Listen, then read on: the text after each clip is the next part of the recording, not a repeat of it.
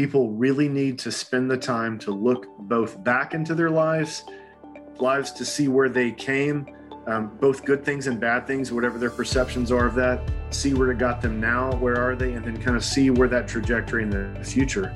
To me, one of the beautiful things about Tantra is it helps people stop wanting to escape this world. Real science is constantly challenging itself. Yep. True, true science is constantly saying, well, maybe not. We need to. Ch-. It's a, it's about dialogue. To me, that's the most important thing. If we can just have a dialogue on these ideas, yeah. um, that, that's where we start, as opposed to banning dialogues. Hi, it's Jennifer, and welcome to another episode of Connection. It was such an honor to speak with my next guest, Craig Williams. Craig has a long list of acronyms after his name, which we discuss. He's extremely accomplished in many fields of alternative health practices, although I consider them more mainstream health sciences. Craig is an acupuncturist, Ayurvedic specialist, herbalist, and all around badass who practices his magic in Austin, Texas. I turned to Craig when I lived there to assist me on my healing journey. His words and wisdom are powerful and palpable. Listen carefully, soak it all in, and I'll see you on the other side. I just want to review your long list of credentials that make me very, uh, very underaccomplished, Craig. Yeah. Thank you for that. So, degree in religious studies, master's in Oriental medicine, certified East West herbalist, 15 years academic training, Ayurveda, Yoga, Jyotish, Vedanta, and Tantra. We'll get into all of that. Sure, sure, sure. Ordained bishop, certified mm-hmm. health coach, certified revolution running coach, certified nutrition coach, certified holistic nutritionist. Take a drink because we're still going. Licensed acupuncturist, sports conditioning coach, behavior change specialist. We don't use some of that. Functional medicine coach and nutritionist. And I had to like consolidate and skip some. Oh, yeah. Yeah. Just don't worry about all those things. When did you one have all the time? Like, I want to know the journey that took you on all of that. And sure. Um, and how did you like did one thing lead to another? This is all of the stuff i would have done had i had the ambition to actually get the studies done you know what right, i mean? Right right all right. of my hobbies. Yeah. No i was pretty lucky that i just got interested in these things um, when i was very young. And so I, I initially was interested more in chinese medicine and ayurveda. And then i had a passion for nutrition. And so it just kind of built from there. And then you know when you're in medicine you're always having to specialize you're always having to do continuing education. So i just would just kind of find something that i liked and just find found mentors found coaches that i loved found teachers that i loved and just continued to specialize uh, in all those. And so now i i would i mean I, I would say that i specialize in ayurveda and chinese medicine but i have a deep love for nutrition and helping people have helping people figure out ways to change their behavior to maximize health. And so that guess that's that's where we kind of bring in the coaching thing. So I love coaching people who are professional runners, professional MMA athletes, but also love coaching someone just to achieve their basic health goals. So, um, but I've been in school for a long time. I, I mean, that's just how it goes. I'm 51, and I was lucky that I kind of figured out what I wanted to do when I was 23 or 24 or something like that. And so I just kind of built it up from there. Well, I mean, you touched on, I think, what is the most important thing for a teacher is to always be a student and absolutely, yeah, to always to always learn. Um, what piqued your interest when you were young? Like most people are smoking pot and, you know, or just getting out of college, maybe going to law school. When I was really young, I, I, I always was very much interested in spiritual ideas. Um, I was lucky that I was raised in a family that was very open to spiritual ideas. Um, I met someone from the Hare Krishna movement when I was very young, and they gave me a copy of the Bhagavad Gita when I was like 11 or 12. And I just loved it. I just became obsessed with it. And I would read that and study that. Um, and that just kind of opened up a doorway into studies of all different types of subjects. Um, and then when I went into college, I, I knew that I enjoyed writing, um, but I also was interested in medicine and maybe doing pre med. So I just decided to do some liberal arts studies prior to going into pre med. So I did a, a, degree in English literature, a degree in religious studies. But when I was in religious studies, I focused on Hinduism and, and Gnosticism, those two particular areas. So it kind of gave me a background then when I went into deeper study of Ayurveda, I already had the philosophy down, the whole idea of how the system was built, and that's how it went. And then when I was doing pre med, I, I, met a really cool um, acupuncturist out of California, oh. um, and Michael Tierra, one of my herbalist teachers, really pushed me into going into Chinese medicine, and so I kind of kind of went from there, and then just everything kind of opened up. So. Um, and then, although I, I, love Chinese medicine and I love Ayurveda, I, I have training in both. I kind of they, there's so much cross pollination that goes on between both systems. Um, so to me, it's very natural. Uh, I don't encourage everyone to do that. However, I mean, it, it is very hard. It's hard enough to, to master one subject. You know, I just got, I just got lucky that I had a passion for doing this. I chose, I, I made a lot of sacrifices in my life. You know, to achieve these things, I had to do a lot of sacrifices because it takes a lot of time. But for me, it was a joy. Um, it was it was almost a type of karma yoga, and so and to do that, and so it was very easy. It was fun. I liked it. Um, so so that to me it was a it was a very simple path. But it's funny when you look back on your life, you see a you see a clear trajectory. Yeah. A plan that was going on at the time. I, I I didn't really know. I was just kind of following my heart and doing things that seemed interesting and things that I was passionate about. And now I look back and it looks like you know there's a puppet master just kind of yeah. leading you on the way you know which that's that's how karma you know I, am a big believer in karma and that so many things in our lives lives are just kind of put into motion and we're we just kind of surf through it um, hopefully gracefully yeah. um, well one of my favorite definitions of tantra is to weave you know it has yeah. many definitions and and that always helped me and like you don't understand the story that's being woven until yes. you're way beyond and what's happening now it's going to take another 10 years to look back and go yeah. Yeah. Oh i get it and it and it ends up being this beautiful tapestry. Yeah absolutely. Even that you know that that's what always helps me in in the hard times. Yeah. No it's true and that's a big point. Something that i i repeatedly try to tell people is that they have to find their narrative people really need to spend the time to look both back into their lives, lives to see where they came, um, both good things and bad things, whatever their perceptions are of that, see where it got them now, where are they, and then kind of see where that trajectory in the future is. And, and, and if we don't do that, then people they feel lost, they feel disconnected, mm-hmm. they feel they feel adrift. Um, and oftentimes it's just because they're not looking back and different things. And sometimes that requires someone helping you to do that. Other times you can do that on your own. Yeah. Um, but it is very important to see that kind of trajectory in, in our lives because, like you said, uh, you, you often don't see it when you're in it. And oftentimes when we're, we're having challenges in our life, it's, it can be hard for us to see that. But if we do see that trajectory, we develop a deep inner faith we can cultivate a deep sense of faith and groundedness in who we are, where we're going, and that kind of gives us this foundation that that kind of grounds us through all the waves of life that will come and go. Because so many things in our life and sad, i say sadly but more realistically so many things in our lives will come and go. You know things that we think are important really aren't that important.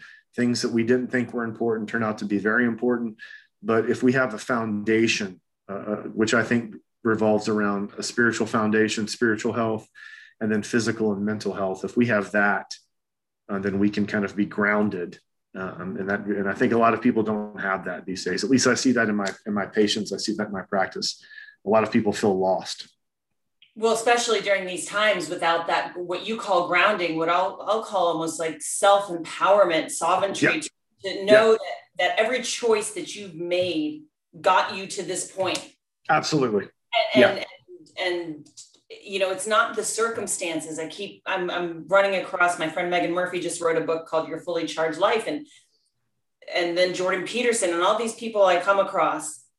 The, the one message is it's never about what happens to you, it's about your response yeah. and your perspective on it. Yeah, absolutely. And, and it can change your life. I mean, it changed it changed mine. So, like you said, you need that ability to self-reflect, and you need something to ground you to to yeah feel like you can weather these storms that we've been going through, especially the past year. Sure. No, absolutely. Yeah. You know, I was telling someone the other day that they were asking me, um, you know, how was my life how has my life changed in the past year? And. Mm. and I, I, kind of laughed because although I'm not absolutely not making light of the severity of how people's lives change, my life didn't change at all. I mean, I kept training martial arts with the same people. We, we, we weren't afraid of anything. I kept going to my jobs. I kept going to my clinics, everything like that. I kept teaching. I kept, I wrote a book. I mean, everything that I was going to do happened. Yeah, there you go.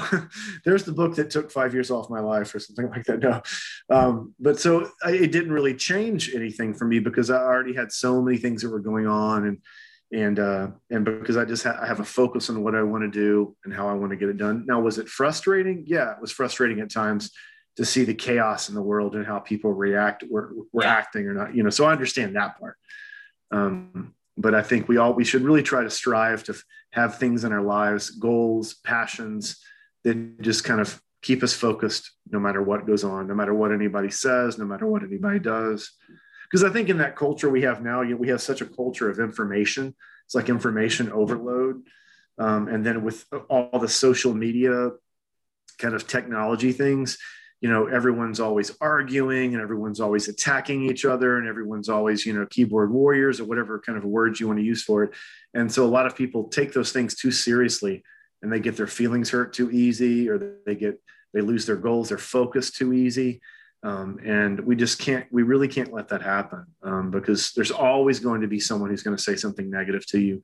There's always going to be someone who doesn't like you no matter what you do and that's just how life is. And so it's best just to surround yourself with positive people, mentors, people that inspire you uh, a, to be the be- a better person. And that gives you a chance uh, to all these other things. It's, and that's where that whole, you know, idea of Ayurvedic health, which is like mental, spiritual, physical, emotional, all these different levels of health that a lot of people just don't think of these days. Well, yeah, let's go into that because that is your. I, I did have a question um, before we do go into Ayurveda. You mentioned Gnosticism. What exactly is Gnosticism um, for the listeners that may not know? And also karma or karmic karma. You said you know your studies were a part of. You saw it as karma yoga. Yeah, so yeah, yeah, yeah, yeah.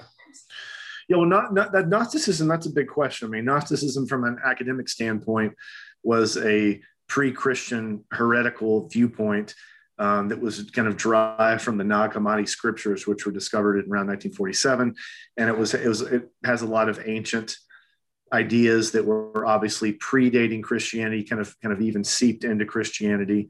Um, so that is, and oftentimes it has this idea of these two forces battling for the soul and humanity, darkness versus light. But it's a very nuanced idea. Uh, there's Valentinianism, Manichaeism, all these different things that goes into. So, but I was always very interested in that. Um, it was just like an ancient reflection. Now, one thing to think of is the word Gnostic or Gnosticism means someone who has a direct experience of the numinous or a direct experience of the divine. However, you want to word it, whether you want to call it the numinous, the unexplainable, the cosmic mystery, whatever. But the Gnostic means that someone has had a direct taste of it they weren't just reading about it they actually tasted it. It's like the idea from the tantric text they say do you want me to read you want me to read what sugar is like or do you want me to just give you a spoonful of sugar and then you can just taste it? So that's so gnosticism was more about mystical traditions where people were, were did certain practices to have a direct experience an unmediated connection to something divine. Um, and then karma yoga for me the idea is that you know our lives should be a ritual. Our lives should be a sacred ritual, honoring the divine, honoring this rare chance we have to have a, a human body, um, and especially this rare chance to have a human body that's healthy. And that's huge. That's such a blessing. And then if you're also given the opportunity to study with teachers and the opportunity to go to sacred places, it just becomes these layers and layers of sacred gifts that we have of life. And so I always saw my life as that as just a gift so I felt both the responsibility to kind of give back and to dedicate myself to those traditions and those paths. And so for me, studying Ayurveda, studying Chinese medicine, um, all these things was a way that I could give back. I guess you could say my dharma, mm-hmm. but my my dharma and my karma kind of intermeshed. Yeah. I got I got lucky with that. See, not everybody's dharma and their karma is the same. I just totally lucked out. It really is. I love it. Uh, and that's how it was. So none of that was really hard for me. But it's much like martial arts. Like I've been in martial arts all of my life since I was a little kid. I just love it, and, and so it's just something I do. And so it just it, to me it's just a joy. Other people would see like, oh, that looks violent, or that looks rough, or it looks too toxic masculinity, or whatever buzzword is today. But it's just to me, it's just like, oh, that's my life. That's who I am. Um, and so people meet me from different angles, right? People might meet me and they only know me as an acupuncturist or they or they meet me and they only know me as a writer, or they only know me as a, it, I have all these different sides that it, it, only my close friends really know who I am, which is fine by me. You know? Yeah, yeah. Keep a small circle. That's what I say. You don't need mm-hmm. like you. Um, no, yeah, yeah. As one of my one of my one of my best friends, one of my coaches, uh, can we use uh, simple cuss words on this? Nothing horrible. You can, can use, I, you can use yeah. complex cuss words. yeah, one of my uh, one of my mentors and best friends has a T-shirt that says "fuck you." I already have enough friends, and so and so that's one of my yeah, like, yeah. So I was like, that's a really good T-shirt. I like that one. Um, Mine yeah, would so. say "fuck you." I have my cat. Yeah, yeah, right, right, exactly, exactly. Yeah, because I think that's the thing. It with especially with this whole social media culture is like that everyone seems to be vying for like more friends or more likes or more something else. And then as soon as anyone you know doesn't really care about that then oftentimes they're labeled like a jerk arrogant an asshole whatever it is. Um, and so i think it's those are all it's so tricky these days how to how to navigate all those waters well when you don't care you, are like i've been you know holding back about sharing an opinion and yeah, like, yeah, yeah, yeah, yeah. Who the hell cares about my opinion, to be honest? But um, right, right, right. You know, but there, when you don't care about that, like I saw my follower list just go, tank, oh, you know, right, right. Yep, yep. Really kind of expressing how I felt. And, and this ties into something else I, I do want to talk about is this idea of like health. Yeah. It's so limited. Like, how do you not wake up? Like you mentioned, this is like um this this meat suit we're in is a is a freaking miracle. Yeah, that's like true. The very fact that you're up out of bed breathing, the very fact that our Earth is spinning in like yeah proximity to the sun and the moon and the moon, like all of that is miraculous. It's huge. Yeah, and I think and, that's that's so lost on so many people. Don't seem to grasp that. And and and like it it baffles me. Yeah, like the, that we we are insistent about focusing on the little nitpicky problem yeah. yeah. when there's so much miraculous around us. Yeah, totally. I think I think that's obviously mirrored and indicated uh, with people's complete obsession with technological information, right? I mean, if we if anybody watches the news, um, they're not going to get any positive information. I mean, you, you, I mean, any major network news is 100% propaganda right now. It's fear porn, doom porn, and propaganda 100% of the time, 24 hours a day, seven days a week. And so anybody who just feeds that constantly, it's that's the concept of, you know, Ayurvedic and our senses, the Indriyas, we're always feeding it, right? We feed it with impressions. We feed it with what we see, what we hear, what we taste, what we smell. And if, if those are more natural sources, then we have a little bit more natural mind space and natural atmosphere, I like to call it. But if someone's just feeding it fear, fear, fear all the time, then they're going to be depressed, anxious, and then they'll obviously, you know, usually become so bifurcated in how they think it's always good versus bad, this side yeah. versus that. Yeah. there's, they see no nuance. Yeah. They see no ability to have uh, contradictory viewpoints, right? That's one of the most basic ideas that we teach that they not we teach but people teach in philosophies like or even law school can you hold two contradictory views? Can you argue for the opposite side? Like these aren't radical ideas. These are this really basic ideas of debate. I remember in high school we had to do this. What is your here's your thing you have to debate on. It didn't matter if you believed in it or not. You had to research it do it encompass it do it like that. So i think now people just have completely lost that idea. Like you know everyone wants to attack every artist for something they've done or every musician for something they've done. And if they weren't a good person then you, you're supposed to like not listen to any of their music or not have any of their books. And it's just out of control. Uh, and and so i think that that's we see that reflected in these uh, that people can't focus on anything that's good. They can't focus on anything that's a true miracle. They're always so focused on discord disharmony uh, horrible things that are happening. Um, it's very sad. Um, and i wrote a whole book about this called entering the desert and i talked a lot about this. I called it the virus of modernity where people are just like they're infected and they don't even realize it that they're just infected with this um, and then and it, so I think it's it's a sad thing. Um, I'm very hopeful too, but for for the majority of people, there's always options to turn things around. But I don't think that it's going to be you know the revolution's not going to be televised. You know, as they say, it's not going to come through the normal. It's not going to come to the normal sources. People are really going to have to start disconnecting from propaganda based information and start reading on their own, thinking on their own. And there's nothing wrong with technology. You and I are talking via technology. I love to keep up with tech things, information, but also, you know, we we have to develop our agni, our mental agni, the mana agni, the discriminating mind that can kind of discriminate between what's truth and what's false, or or just to be able to say I don't know, or maybe that's not important for me. Um, and I think a lot of people aren't doing that. I mean, I'll, I always say if people spent all the time they spent worrying, all the time they spent attacking other people, if they spend all that time cultivating their own health, mm-hmm. they, they would transform their lives. You know, if well, men, dare, you know, dare I say we wouldn't be where we are right now. Right. Yeah. Yeah. Health wise. Yeah. Yeah. Exactly. Yeah. For sure. I mean, uh, yeah. There's so much there. Um, now, if someone's dharma is to be a, re- a revolutionary, if someone's dharma is to be a civil rights activist, uh, awesome. Then that's their dharma, right?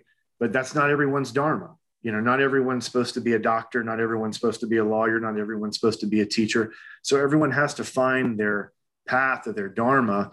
But it seems now that, you know, no one can seem to do that. Everyone just constantly wants to be arguing over everything constantly all the time and and and so I think it's good to be informed. It's good to watch the news, and to a certain extent, but we also need to realize when it's starting to get creepy. You know, they call the creepy factor from that that Google documentary, where the Google executive was saying there's this one level where it's a creepy factor where we can manipulate people's minds, and we oh, want to take social, social yeah. Social, and he was like, we want to take it right to that level, you know, because they know that they know that they want to take it right there. So I think people just need to be a little bit more aware and yeah. and spend time disconnecting if they're especially if they're just not happy.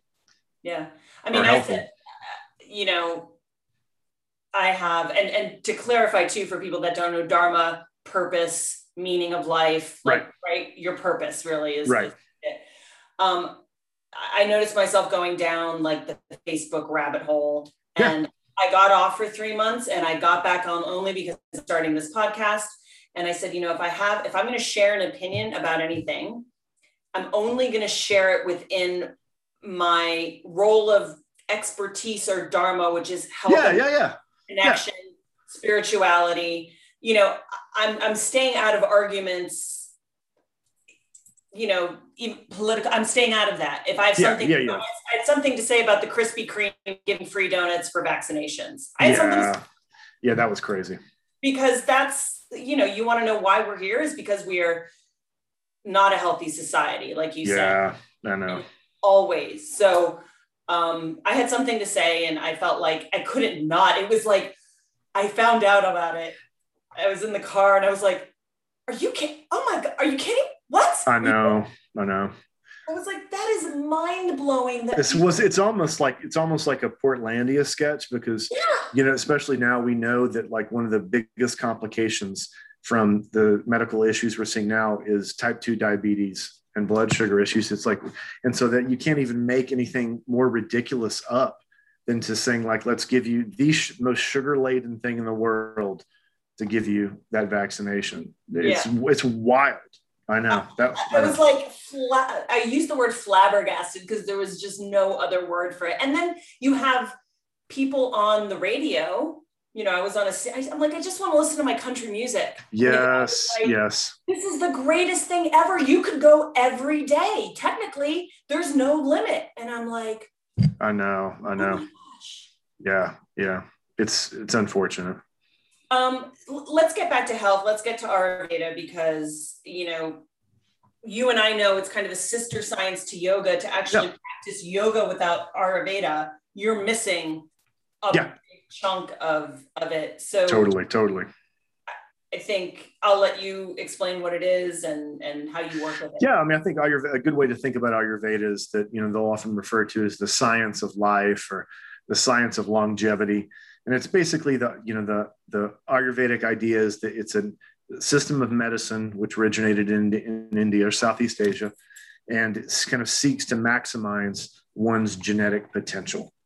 It seeks to really maximize one's ability to live a life in, in harmony with their environment and in harmony with their body type and in harmony with the larger picture of the cosmos. And so that that that entails learning to live in harmony with the seasons, learning to balance certain foods with ourselves, and then understanding who we are, what is our unique mental type, what is our u- unique body type, and then how all these things we can do to kind of build lifestyle regimens, seasonal regimens to make the most of, of this lifetime. It's, it's a lot of it has to do with gen, like nutrigenomics or genetic expression, right? We know that like if we eat a certain way, it allows our genes to express a certain way. If we eat a bad way, then our genes ex- can express in a negative way. Just like so, that's kind of what Ayurveda was. It was like a, a like a primordial epigenetics. Mm. It was like it was a way that it was kind of teaching people like, hey, if you have your body in harmony with the seasons, if you have your body in harmony with your unique body type, you're going to be able to thrive. And if you do have problems, they're easily balanced. We can just we can swing them back. And so that was the, they were mainly focused on physical and mental health, but it was rooted in a deep spiritual foundation. And that's where yoga kind of branched off from that too. That yoga would kind of really dive into that physical, that spiritual part, and then take it one step further with their ideas of meditation, pranayama, you know, all those things. So the sciences are work together. Um, but Ayurveda at its most base point is just to teach someone how to be comfortable in their own body, how to be comfortable where they live, and how to be comfortable so that they can truly kind of live their dharma in the best possible way they can. Yeah. And it's, it, yeah, yeah. And it's exactly, that's the whole point was to create a healthy family, a healthy community, a healthy person. That's the whole point of Ayurveda. Um, and yes, that means they use herbs, they use diet, lifestyle factors. Um, they have different kind of detoxification techniques, massage techniques. Um, all these things come into play, and then many of the limbs of yoga come into it as well too. So. Yeah, well, I think I think so, somehow we've got it backwards because most people equate like you equated yoga with the spirituality aspect and Ayurveda with the body and the mind. Yes. And people are yes. connecting yoga with the body, with the physical aspect. Yeah, yeah. I mean, there obviously is the hatha yoga practice, but yes, yes, so totally. much of it is, is missed in you know in the Western practice of yoga. Yeah, a lot of it's you know sociological. It depends on which culture, uh, you know, what the cultural beliefs are, and and and how that's going to where it was seeded and how it's going to come out. You know, the Western world really, really didn't have a perspective of what to do with yoga when it came, so it, it became very asana focused, very focused on that. And then you know, over time, we could see there was a there was a chance for other doorways to open for people to really expand their viewpoint of it. Um, but you know, I'll give you a quick uh, example of where there's like been confusion between the two systems. Is like you'll often see with diet, for example, you'll often see people giving um, recommendations that they call Ayurvedic, and they're saying like, "Oh, you have to be vegetarian, you have to be vegan," and and that's not true at all with Ayurveda. Ayurveda was very open to using a wide range of meats, meat products, bone broth, tons of dairy fermented type products if the patient needed it. Right. All based on what was going on. Now, yoga had a more what they would call like a the gunic influence, the sattvic diet, which was different. And that was not meant for everybody. That wasn't meant for society at large. That was meant for like sadhus, practitioners, people undergoing like you know specific like the hatha yoga pradipika specific yeah. maybe purification techniques but now you'll see people say oh i'm giving an ayurvedic workshop and i'm vegan and, and it has to be vegetarian that's not accurate at all the two systems have been very confused um, but a lot of that's just they, people just don't know it they just weren't introduced to that ideas but many people, uh, if they're sick, need a little bit of meat, or maybe not. It just depends on their body type. Uh, yeah, but, I yes, definitely feel better. I'm, you know, Vata Pitta, so yeah, um, yeah. the Vata definitely needs some animal products, and and the beauty of, of, learning all this and experimenting with your own body is you you learn what you need when, and yeah, you yeah become the master of you. Totally. So so that so that both the systems definitely inform each other.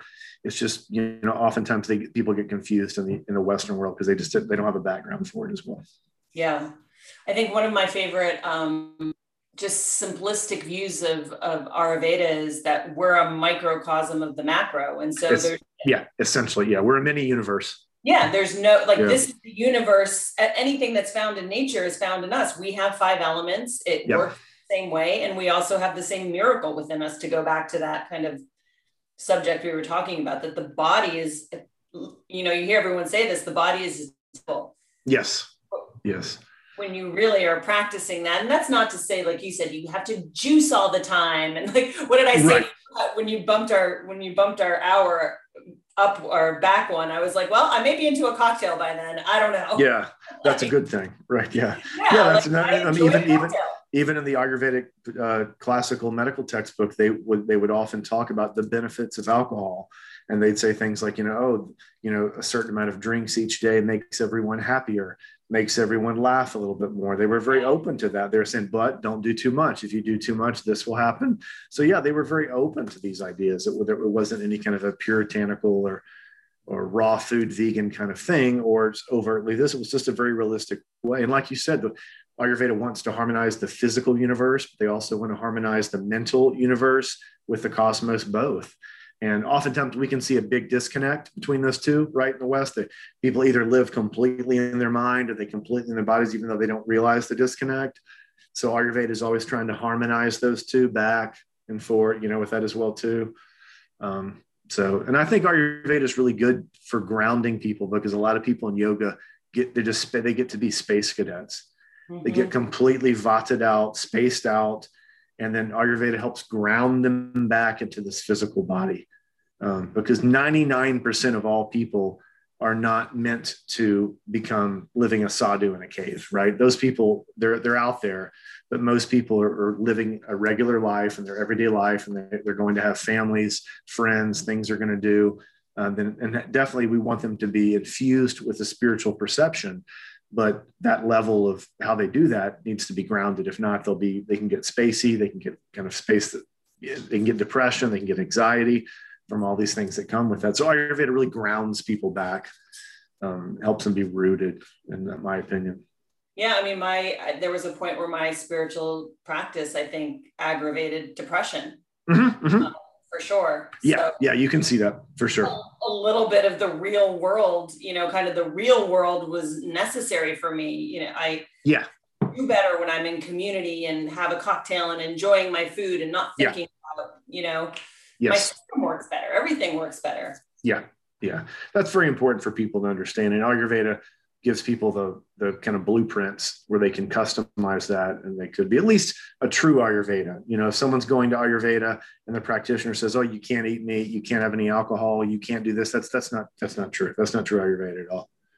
Well, we'll it, yeah. yeah yeah oh, yeah right. yeah yeah great. Yeah i mean and again to, another science that's within that is why i was drawn to tantra is because um, of this tantra was not meant like you said, for sadhus, I mean, there are some sadhus, tantric right. sadhus.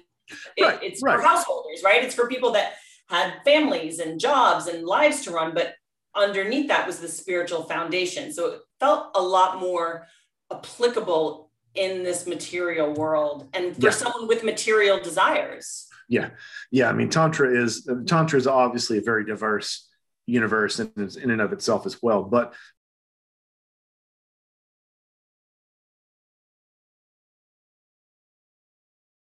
and it helps them kind of literally immerse themselves into this world where they don't see the body as negative. They don't see desires as negative that they can that, that our body our desires our perception can all be offered up and sacrificed from a tantric perspective to the goddess. And and then and then she allows us to get a whole different perspective on our life and where we're going Um, and so that's different things. And of course, Tantra has many different practices for that. But like you said, that's essentially it. It's it's it's not a sense of escapism. Yeah. It's not just not trying to run away from the world or run away from our bodies. Um, it's about kind of being more grounded in our bodies, grounded in our emotions. What I like to say, it's like grounded in the human experience. Mm-hmm. You know, our human experience should be very sacred and can be extremely spiritual if we have the right perception. If people yeah. don't, then they see the human experience as sad, lonely, depressed, or th- something like that. So it's well, tricky. I mean, that's your book, right? yeah, yeah. That's essentially the whole point of what I wanted to. Physics. Yeah, I really wanted to infuse that idea into that book, and for people to see that, okay, you know, we really need to look at tantra from this perspective, and if you do that, and then I wanted to really emphasize the bhakti part of, of that tantra of how our lives should be worship, our lives can be a, a, an unending kind of offering up to of gratefulness and gratitude for what we what, has given us. And we talk when we say the goddess, that means this kind of cosmic feminine force which has created the world and has created us. We've come from the womb, obviously. Yeah. and that and so we're we're still existing. We will return to the cosmic womb. We were born from the cosmic womb. So the goddess and that idea of the womb is such an important thing for people to understand. Um, more than ever in these days when people are so arguing about everything from gender issues to relationships between male and female. It's it's very it's very sad, you know, to see all those things going on because tantra offers a lot of hope and a lot of beautiful ways to to heal that. So tantra's tantra is very healing. It's it's almost a medicine in, in and of itself. Yeah, I agree. Um, so you know, we're talking about the womb and the feminine, and we see this rise of the feminine, which is beautiful. Right and I, I understand the role of the masculine, but everybody's like, well, yeah, that's what we need. We need all feminine. Like, so right. explain, right.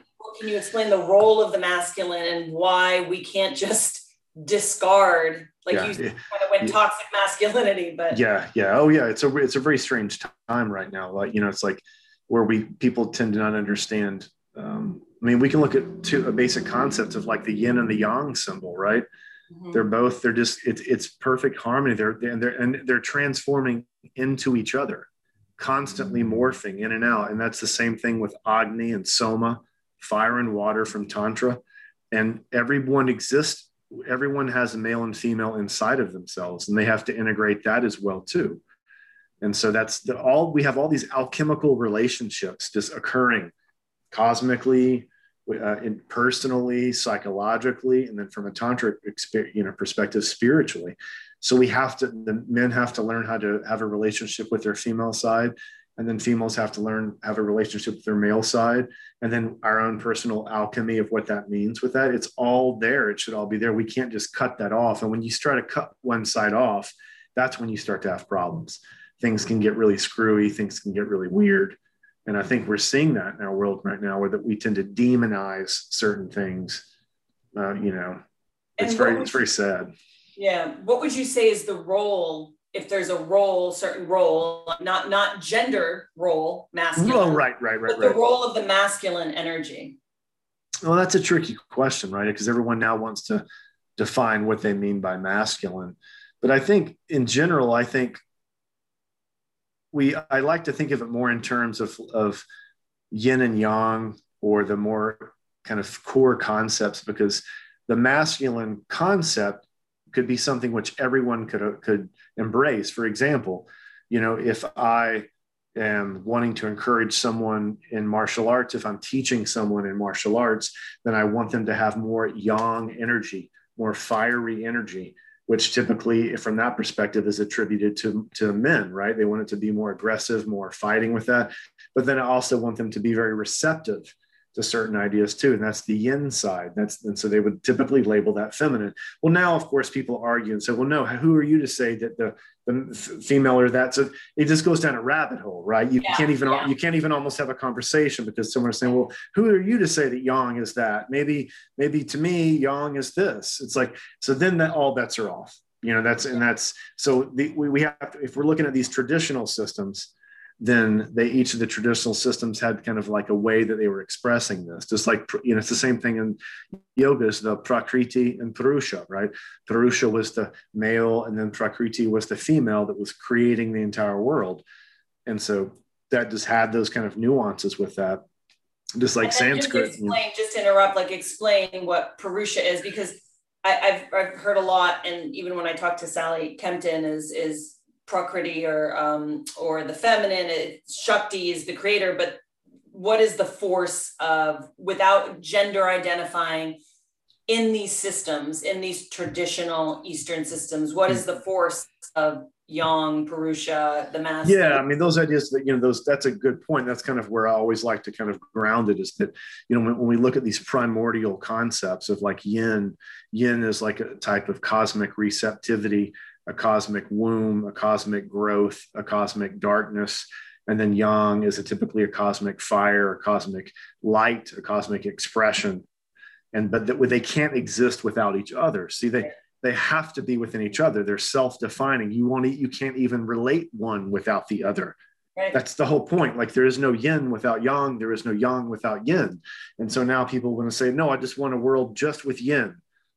Or I want a world just with yang. Well, that's a problem you know that's a problem with with everybody but we can see in the world you can see that everyone's different right? You can meet 10 different people and they might wear the same shirt they might all be the same sex they might all have the same haircut but they're different. Everyone's different and they're unique. And to me that's the true diversity is when we honor each person's uniqueness without having to force them into some kind of stereotype because i'm all about breaking stereotypes right that's I'm all about that. There's no, and so a lot of people see traditions uh, with a capital T as being only gatekeepers and just enforcing stereotypes, right?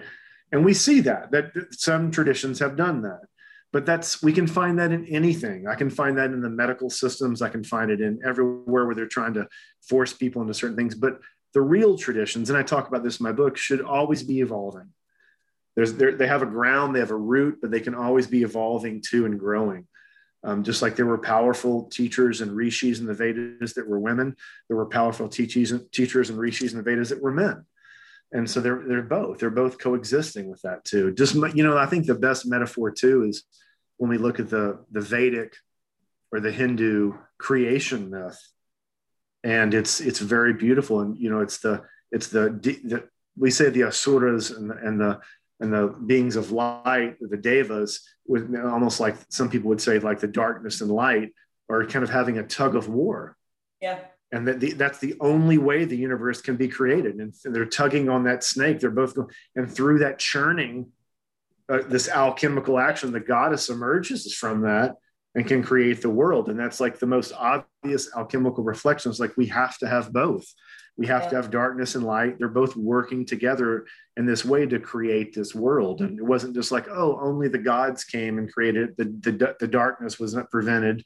And of course, you had little funny stories where they were, you know, the darkness was trying to get one leg up and the demons were trying to get one leg up and the goddess would save everybody. Those are beautiful stories just about human life. But that's the idea is that there, there is this kind of cosmic alchemy going on where we need both sides. And we, and that obviously means self integration, but it also means integration between our anima or animus, if you want to use a Jungian perspective, uh, or the shadow side, all these things. There's many modern ways we can look at those terms, but from the traditional systems of Chinese medicine or Ayurveda, they often saw this constant harmony between the you know the light and the darkness, the yin and the yang, the fire and the water. All of that was going on together all that was happening. Just like we see birth right? Birth but you know two different kind of substances come together to create an embryo and then it's gestated. There's the tapas. You know we have the yogic heat of the womb. It's like an incubation kind of factory and then be, something is produced. And so then that's the beauty of it. And then whatever is produced is very unique. So i think that's the problem today. Is like one side isn't the best and one side isn't the worst we just need a we just need a balanced side to see that. And every side has abuses. Everyone. We can always find i mean you can always find a, a bully who's an asshole who's a guy. But you can also find i mean i can i could we could go through a list of very creepy women who worked in government and cia who approved torture for thousands of people. And that's it it doesn't just take a man to do horrible things and doesn't just take a woman to do it's like humans can do horrible things believe me. So that i think that's the key.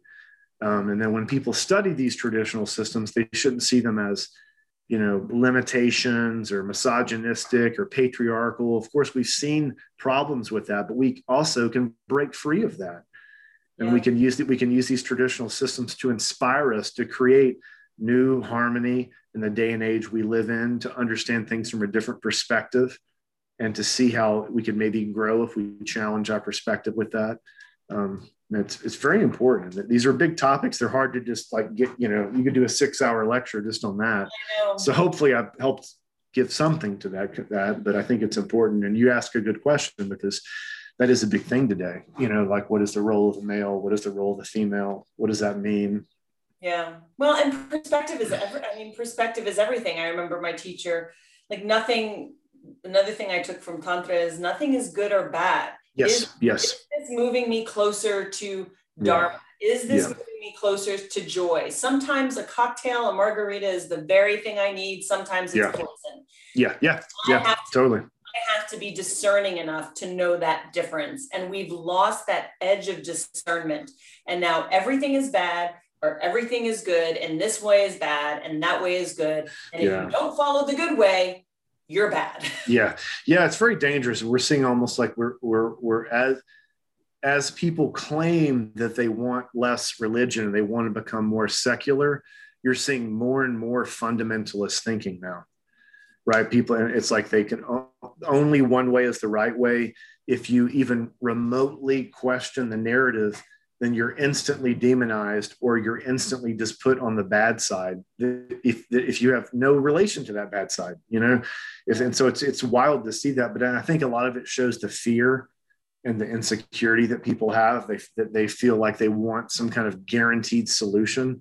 It's all it reminds me of people saying like all you have to do is believe in jesus and you'll be saved that's all you need to do. And if you just do this one thing, and if someone said, Well, I don't believe that, okay, then you're going to hell. Next. I mean, that's how it is now. It's how people have that, that attitude. It's like you have to believe this or that. It's it. There's no nuance, you know. And we see that with science, right? The buzzword people throw around like uh, the, the, the signs in their front yard. This, this house believes in science you know that's the thing that to me i'm on it, it, yeah it drives me just wild because number one uh, I know hardly anyone who reads science textbooks now. No one reads science. They don't even understand what science means. Number yeah. two, science is completely corrupt. Uh, science can be bought and sold just like elections can. And for every, you know, that's the whole joke. For every PhD in one subject, there's a PhD that argues against them on that subject. There's a sign, you know, there's always going to be that, but people always want to kind of think, oh, one science is the only thing this is the only way. It's that's not how it is at all. You know, real science is constantly challenging itself. Yeah. True true science is constantly saying, well, maybe not. We need to check. You know, they can't. It's it's very strange. Um, but well, people that, tell me to follow the science. I'm like, well, whose science do you want? Whose science do you want to follow? I know. I, I happen to resonate more with Zach yeah. Bush. You know, mm-hmm. Who, mm-hmm. who has more of this connection to the natural yeah. world to the yeah. birth cycle to the death cycle and yeah yeah. which is really for i think you and i just a rebirth. So we need to reframe death and that's yeah. a science. That's science of life ayurveda is more science than than western science for me. So yeah. you're going to tell me i'm wrong? It's tough and i agree with you on that. It's like I, I often ask people the same thing. It's like well whose science do you mean? What kind of science? Newtonian science? Quantum science that you know it, there's so many different ways that gets into and i think physical science? Yeah yeah i mean that, that makes these are topics that you know people can get really uncomfortable with this because they they just want clear answers. Yeah. they want to think that if this they do this one thing they're going to be safe. They do this one thing. Even people who claim that they're not like for example i mentioned like this you know secularized culture that claims they're not religious and claims they don't need any harbor religion.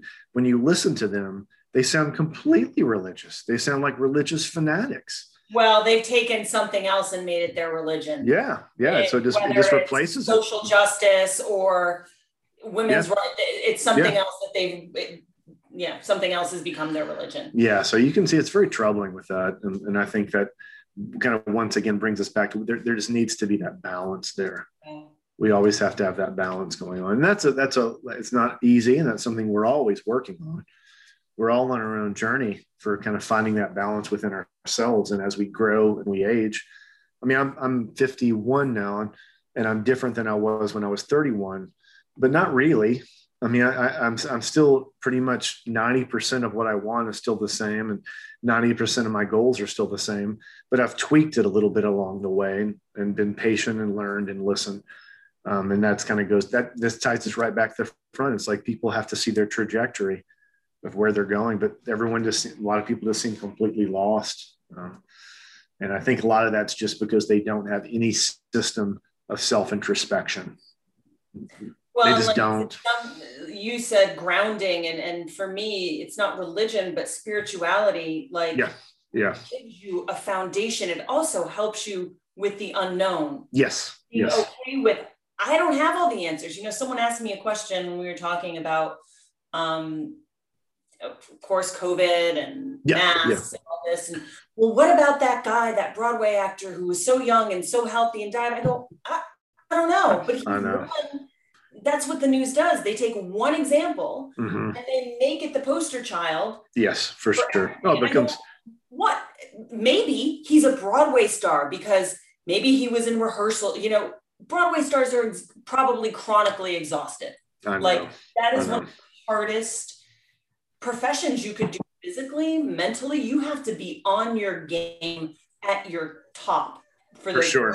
For sure. Well, his immune system may have been trashed. I don't know. Like, I, but I don't have the answers, and and I can't use that one example to make a case about the world.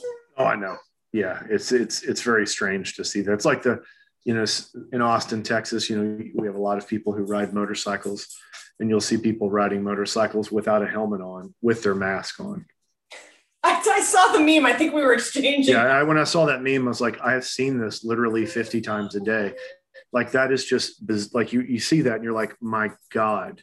Or, or cyclist. New level and, of yeah, stupid. another yeah, or another or a cyclist in traffic with uh, on their bike with flip flops, headphones on, so they can't hear traffic with a mask, with with no helmet. You're like, my like there's like fifteen thousand other things that's going to kill you before that you know but it's but you can see there's this this kind of like complete cognitive dissonance. Mm. you know people have become so brainwashed by what they watch on the news or by their fears that they they they have no ability to think for themselves to discriminate for themselves um, which is very sad you know and a lot of this has to there's a lot of reasons for this. A lot of it's the education system a lot of it's how they were raised where they were raised.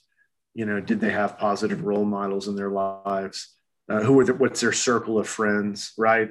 You know like a lot of that is turn like if your circle of friends is not going to believe something most people are going to kind of be kind of peer pressured into that in their circle of friends. And that's why yeah you know what's there's a, there's a saying that you are you know the five people five people yep uh-huh. yeah even ramana maharishi the the the sage the vedantic sage you know, they were asking him one time, like, what's the most important? Because everybody always wants to say, like, what's the most important thing? What's the one thing you can tell us to do out of all these hundreds of things? And they were pushing him one time and said, what's the one thing out of all of yoga that you could tell us for enlightenment? Is it pranayama? Is it meditation? Is it mantra? And he said, association. Mm.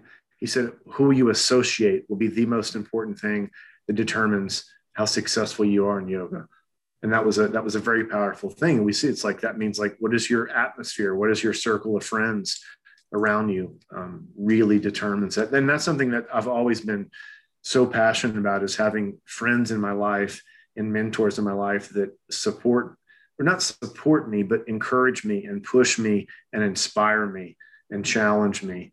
And then um, that is so so important as opposed to having people around you that just kind of reaffirm your own problems or your own neuroses um, and that's hard you know to do and, and all these things we're talking about take a lot of energy yeah. they're, they're not they're not easy yeah. you know people people want to come home and just chill out after their long day at work or whatever they're doing they're raising kids you know I, for example that's one of the reasons why i never had children I yeah. just I, I had too many things I wanted to do that that just wasn't important for me because I knew if I did that I wouldn't have time to do the other things that I that I wanted to do. So I have extra energy to, to go do the things I want to do yep. as a result of that. So everybody kind of has to make their choice. And that's a very tantric idea. See, tantric's all about the consumption of power. You know, that we as humans, we have a limited amount of energy.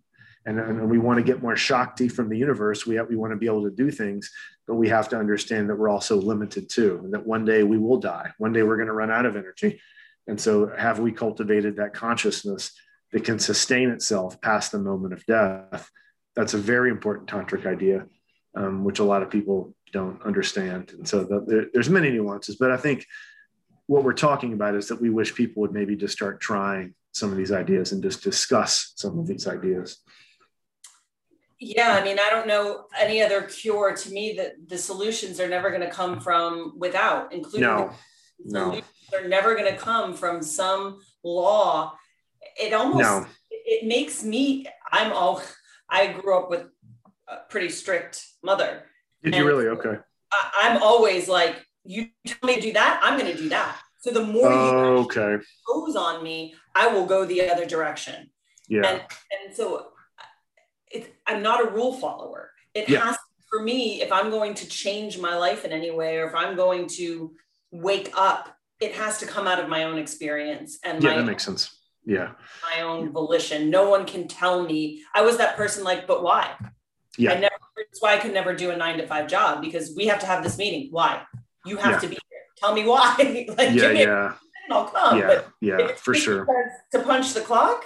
Yeah, yeah, and that's a challenging thing. You know, when you when you kind of are seeking that independence, it's not easy, and a lot of people they want something very predictable. They want to do something which the answers are there. Just tell me what to do, and I'll do it.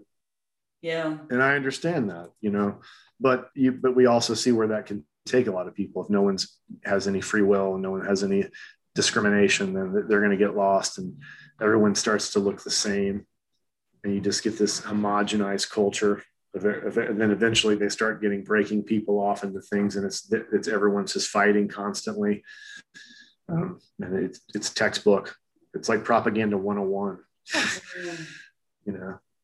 Yeah i mean i have hope. I have hope there's enough people having these discussions. It's one of the reasons yeah that's the thing that yeah it's, it's it's about dialogue. To me that's the most important thing. If we can just have a dialogue on these ideas yeah. um, that, that's where we start as opposed to banning dialogues as opposed to censoring dialogues that, that's something we don't like. Um, to me that's where it starts to get troubling. When that when that gets to that it's like okay that's that's kind of weird you know i um i want to show everyone your book because it's so beautiful. Oh, I normally take highlighters to my books, but yeah. as you see, there are no highlighters because I didn't want to ruin uh, the beauty of the book. So I have a bunch of tabs that I right, right, right, right. Um, I, I write in my books all the time. I'm I always like draw lines and stuff. Yeah, not, not not this. It's so beautiful. like I couldn't I couldn't bring myself. There'll be there'll be eventually be a paperback, and then you can just take that. I'll, I'll take it. Yeah, exactly. Um, but I wanted to read something because I think I posted this on social media. It was so beautiful. And I think I may have cried. Um, I might cry now. Let's see.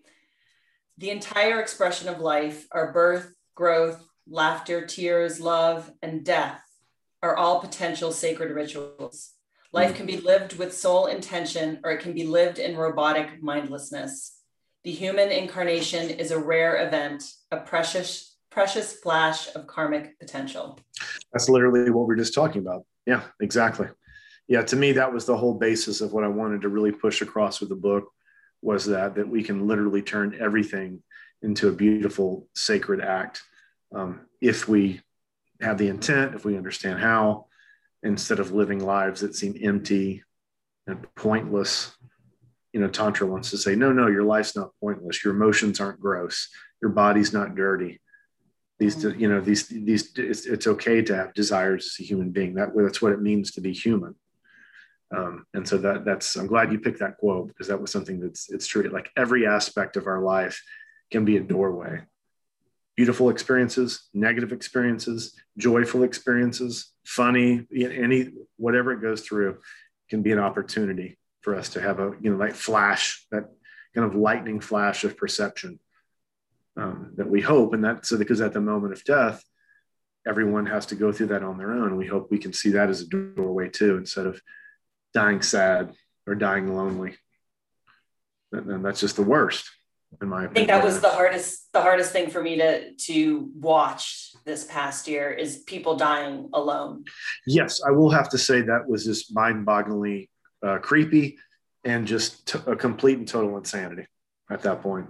Yeah, I 100% agree yeah i am i am grateful my parents are relatively healthy at this time and and yeah you know to say goodbye to someone over zoom i know um, that just it's like that's the most dystopian science fiction horror movie in the entire world this whole idea that like zoom can replace a true human contact to me to me that's the most evil concept that technology can replace humanity um, and, and it's a scam, right? It's a complete scam. Anyone who sells, and they know that it's a scam. They know it's not working. The grades are falling in the kids. People aren't connecting in classes.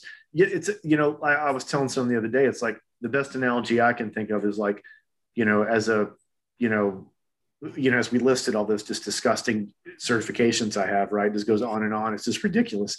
But you know, if a lot of things when you get past like up to the PhD level or advanced level, they're tweaking things. There, are things. And so doing like a Zoom class or a Zoom four week class on something very specialized when you're advanced, it's not a big deal. But if someone had told me, oh, all the, the eight years it took you to get your three degrees and your master's degree is going to be online with no human interaction, I'd be like, for this, no, it's not this, no way. It's just, it's a complete scam. And it's the same thing like, oh, yes, you and I can laugh and we can have communicate. But if you and I were sitting in the same room, I can guarantee you the conversation would be nuanced and different. I can guarantee you things would be different. It's just how it works. Um, and I'm a tactile, especially with people I love and mm-hmm. I, I, I feel safe with. I need yeah, hugs. Yeah, yeah. I need. I'm like, oh, and I don't actually. It doesn't even have to. When I say safe, I mean like the man checking me out at groceries if I right. if he's not creepy, you know, like mm-hmm. I'm fine with that. Like yeah, I, so I think I think that's the things that concern me is is that and then now of course we're seeing all the problems with this, you know, increase, you know, abuse, you know, a lot of more suicides, a lot of psychological problems from all this real really weird disconnection yeah. from human human interaction, um, which how anyone didn't see that was going to be a problem in the first place to me is mind boggling. Well, I think you know. I, we don't we we both said we're not going down this road. I mean, I think they do know. I, I think they don't yeah. care. And I think there's another idea of what's happening. So yeah, for sure. Yeah, there's um, always there. And I, am really influenced by the ideas of Rudolf Steiner, the German uh, theologian and mystic on these. And he had very important concepts um, which he referred to as the Ahrimanic principle, uh, Luciferian principle, on the Christ principle, all these different things which which he t- talked about the manipulation of human consciousness.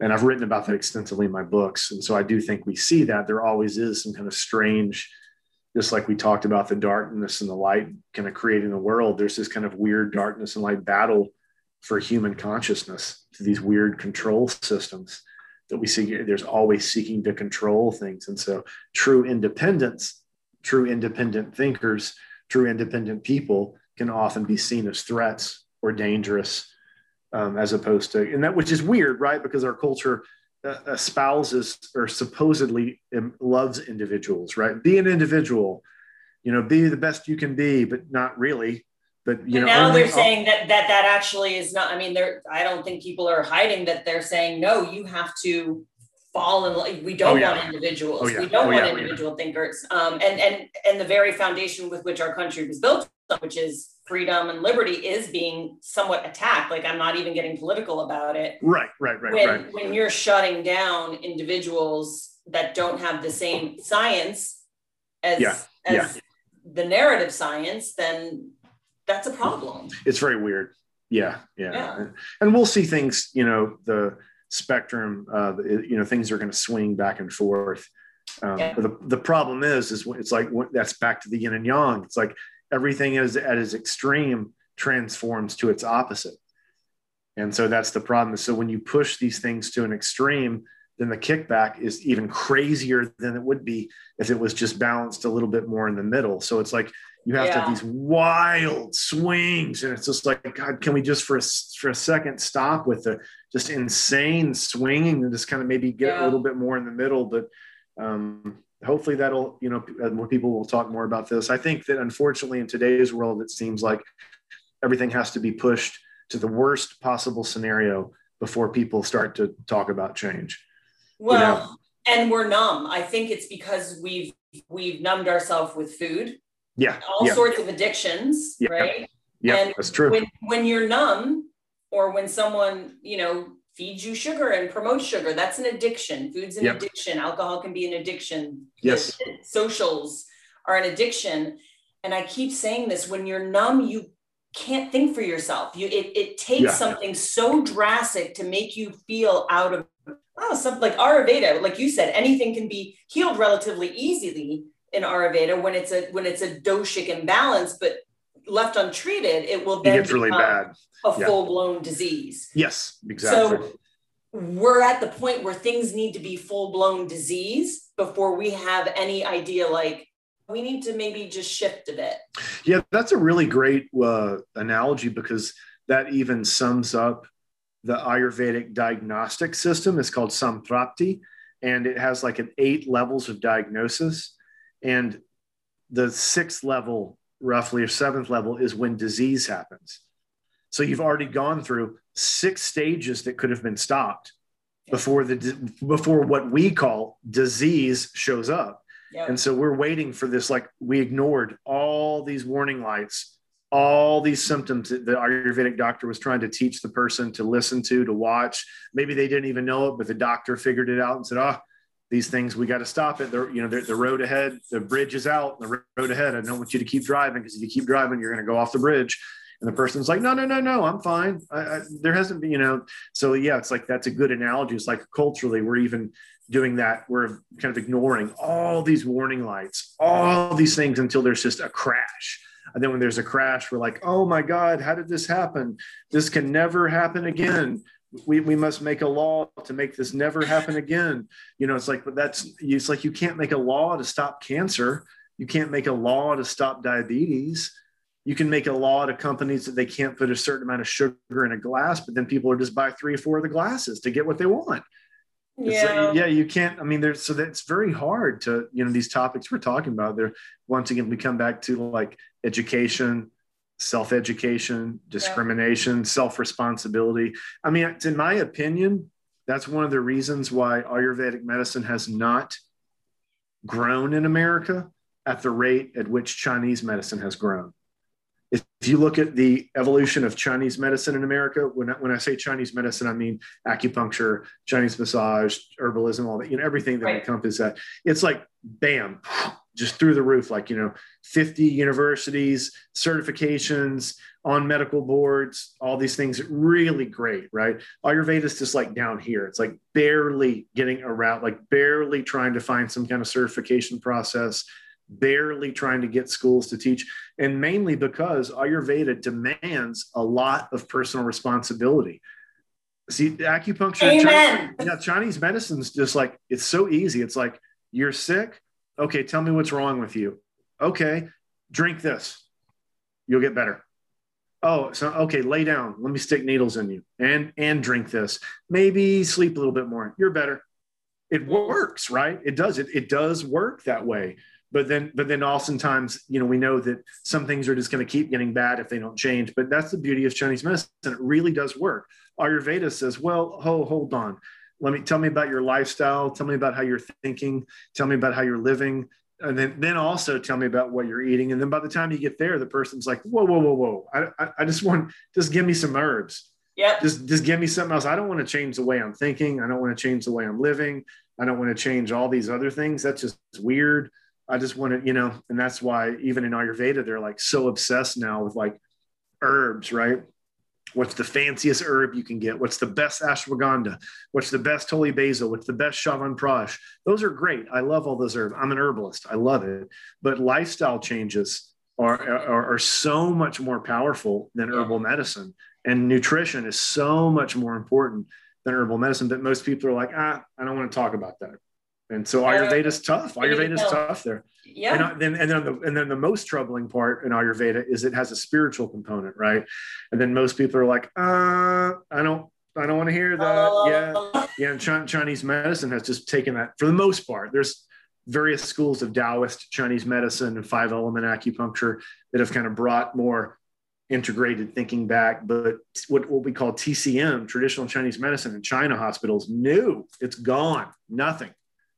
It's just like, yeah. And so that's just how it is. And, uh, And so, yeah, I think that's why I never wanted to feel like a victim. I think it's why I love Tantra and the teacher I found in Ayurveda. It's like empower me. And Yes. even when I felt empowered, I wasn't. It really took this quarantine to be cut off from any sort of teachings. Just I had to sit with myself and my shit and I had to Right. do something about it. And and once you find that and have an experience of it yourself, you can't go back to ever blaming or Right. saying right. because it's so empowering. Like nothing, it's almost a feeling of and not ego invincibility because you know something will take you down. You know you'll be in grief again. You'll know you'll be Absolutely. Absolutely. But you know it won't, it won't end you Yeah. and, yeah. and that you have the resources within you and with some help right you that might mean going to see you it might mean Yes, going to right. see the right person but Exactly. Exactly. cultivating that awareness of yourself to me is the only answer Oh, 100%. I, I 100% agree. And that's why so much about Ayurveda is about behavioral change, lifestyle change, and those things are tough. Now, the people who want to do that, they'll see complete life transformations, right? Yeah. But, uh, and so, and I love both medicines. I'm not making fun of one of the medicines or whatever. I love Chinese medicine. I dedicated my life to it. I love Ayurveda. I dedicated my life to it. But th- that is a clear reason why Ayurveda has stalled in America is because people it's just it's asking too much from what our culture perceives you know and and, and a western allopathic doctor would say the same thing too i mean that if they they try to tell a person to change that the person just doesn't want to hear this give me the medicine give me the medication give me this you know? So Well- it- like we can't blame the doctors right? That's what i'm like we see a lot of people like oh the evil medical system. Oh my god the medical system's so evil. Yes there are a lot of problems with big pharma and creepy things in medicine but we also have a whole population of patients who don't want to change. yep. And then if you have a massive population of patients that don't want to change, they're going to need really creepy medicine that is constantly operating on them and constantly giving them medication and constantly playing mind games on them to give them medication of things they think they need. If you had a if you if the majority of patients were like, I'm tired of this, I want to change my diet, I'm tired of this, I need something else to help me with behavioral change, medicine would change. Yep. But it but it's not it, in the meantime it's not going to. So i never blame allopathic medicine completely. Yeah it's it's a 50-50 thing there on that one too always two Yeah. I mean, I have a girlfriend who had cancer and she went to the top oncologist. She had stage four um, rectal uh, colon Mhm. onto her liver, started metastasizing in her liver. And the doctor, like big wig doctor, this is my thing, this is what I do, right right right said, you know, you can have your wine. You can, yeah, don't change your diet. You don't need to do it. She hightailed out of there yeah and she's healed. She's what a lot of people, and I've mentioned her in another podcast, would call the miracle. yeah yeah She did meditation, she did infuse, she did all the, she did the chemo that she needed to do. She yes wasn't, yes you know, but significantly less. I Yeah. saw her and she, she was thinner, but she had her hair. She didn't look like a cancer patient. yeah it's very interesting. You bring that's a really good example. They used to uh, back when uh, in the era of lance armstrong and and when he was still kind of a big deal i mean he's a very um, he might be a big deal. I'm not attacking him personally but when he was in the news a lot um, there the oncology was very troubled because due to his successes everyone was going into cancer thinking they were going to beat it too Mm. and the oncology departments were calling it the, the Armstrong factor. And they were having to say, listen, that was a really unique case. that individual had a different mindset, a wholly di- a a whole warrior. different, a whole different a- body, a whole different this, a whole different. I mean, it was just like that is not your average person getting cancer and beating it.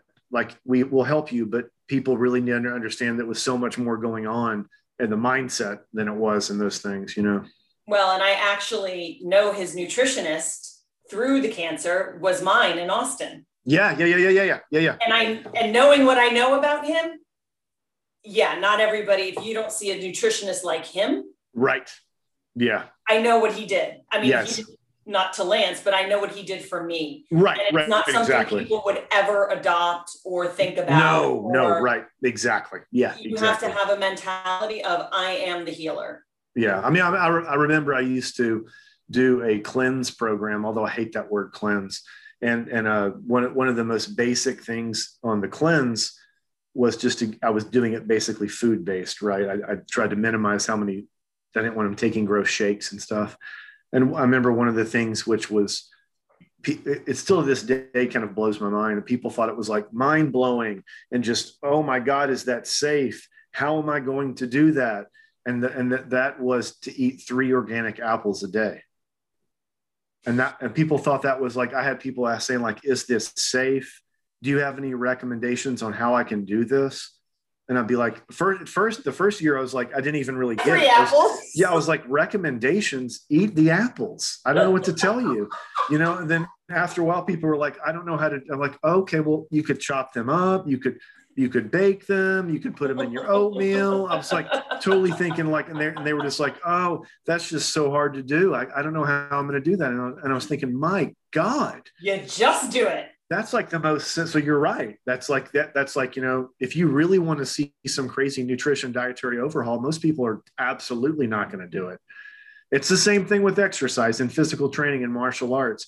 If you want to reach a crazy high level the amount of sacrifices you go through most people can't even comprehend it.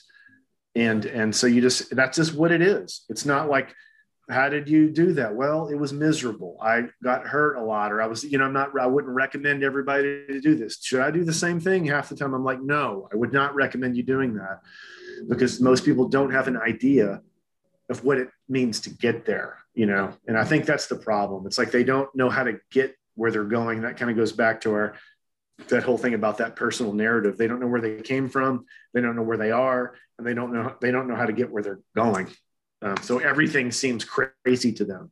Meditate for 30 minutes a day. Uh, how do I? I don't have time for that. Walk 300 minutes a week. How do you do that? That's impossible. Eat three organic apples a day. That's crazy. It bothers my stomach, or you know whatever. You know, it's And- just it's just goes on and on. and I'm fine. I, I'm what I'm fine with is is you saying I'm just not going to do that. Right. I'm fine with you taking responsibility and saying I'm just not going to do that. It's not important. That Yeah. that is the key thing. Where are your priorities? yes. Just admit that it's not important to you. Yeah. For because sure. if it's important to you, you will do it. Like you said, Absolutely. the children were not important to you. The children were not important to me. What was Right. important to me was my spiritual growth and my studies. And I, you know, Yeah. was it a sacrifice? Maybe it doesn't feel like one. Yeah. Yeah. Yeah. 100. percent You know, just it, I. My least favorite saying is "that's the way it is," and and you know, Right. Right. you know, I can't do it because that's the way it is. No, you could Yeah. if yeah. you made it if it was important enough to you, and it's just not. So just, Yeah. and we see that a lot any kind of like significant lifestyle change it, it takes the, the priorities have to be there we have to really find out what it why is it how do you want to do this why is it you want to do it what's going on um, and then of course people can kind of take that any way they want. They can kind of be more coachy or less coachy or or work together or or drill sergeant level. I mean all these different things work for different people. But what we're talking about is like personal responsibility for behavioral change. You know that's a big big thing. Um, and that's that's a lot what ayurveda asks of itself and that's hard for people to do. You know people just do not like to do that or even talk about it for that matter you know Yeah. most of the time I mean, I think it's I think it's the thing. To Mhm. be honest, from there, you know, if you're willing to take responsibility, then you can transform any situation in your life. Yeah, absolutely. And we see, you know, and I've been lucky enough to have people in my life who have done and overcome mind boggling things and have been very inspirational to me. and then I can look at my life and think, my God, my life is really in all things a, a piece of cake. Yeah. You know what I, what I have to do. So, I, and I'm very grateful for that. So I'm always trying to see have uh, people around me that I, I've seen that. So then I don't take time for granted. I don't take life for granted. I mean, what my life is without a doubt way more than halfway over, if I'm lucky. You know, if yeah, I live, I don't know. You're probably you, you're probably if, about halfway, right? If I live, if I live another 30 years, if I make it to 80 something, you know. So, but I already been through 51 years, and so I don't have a lot of time left to lose. To me, you know. So to, now, to me, everything is very important. Everything has always been very important, but now it's like really important because I I have that perspective of time. I'm not. I don't. I don't ignore that. I don't think that things are going to be going forever. You know, things are always going to be happening forever. Um, and so I think that's where we, that's where once again, we're back to priorities. So my priorities change, right? My priority, I have different priorities now than I did when I was in my 20s or my 30s. Um, and it's typically about investing in health so that I can maximize my ability to have a healthy life, to live out my dharma and my karma, and for me to help as many people and animals as I can. And so then that's that's where that goes with that. You know? Well, I think that's a beautiful way to end it. You just, right on. your dharma, and we've gone from dusk till dark. The lighting's yeah, changed. Yeah. It's like I'm in mood lighting now. And well, thank so. you so much for this conversation. I I really enjoyed it. It was fun to talk about and expand some of these these ideas of what Ayurveda is, what Tantra is, health, and hopefully some of these these words will inspire some people. Hopefully. I'm sure they will. Thank you so much. All right. Have a wonderful night and have, enjoy that cocktail. I, I will. Thank you so much for listening. I hope you were inspired by Craig's wisdom. I know I certainly was. If you're enjoying the connection conversations, please give the show a like, tell all your friends, or write a review. I would really appreciate it. And tune in in a couple of weeks for my conversation with a true rock star, Meaghan Murphy. Meaghan is the editor in chief of Women's Day magazine and author of the new book called Your Fully Charged Life. She'll share with us her tips and tricks of how to put more yay into every day. Until then, stay connected.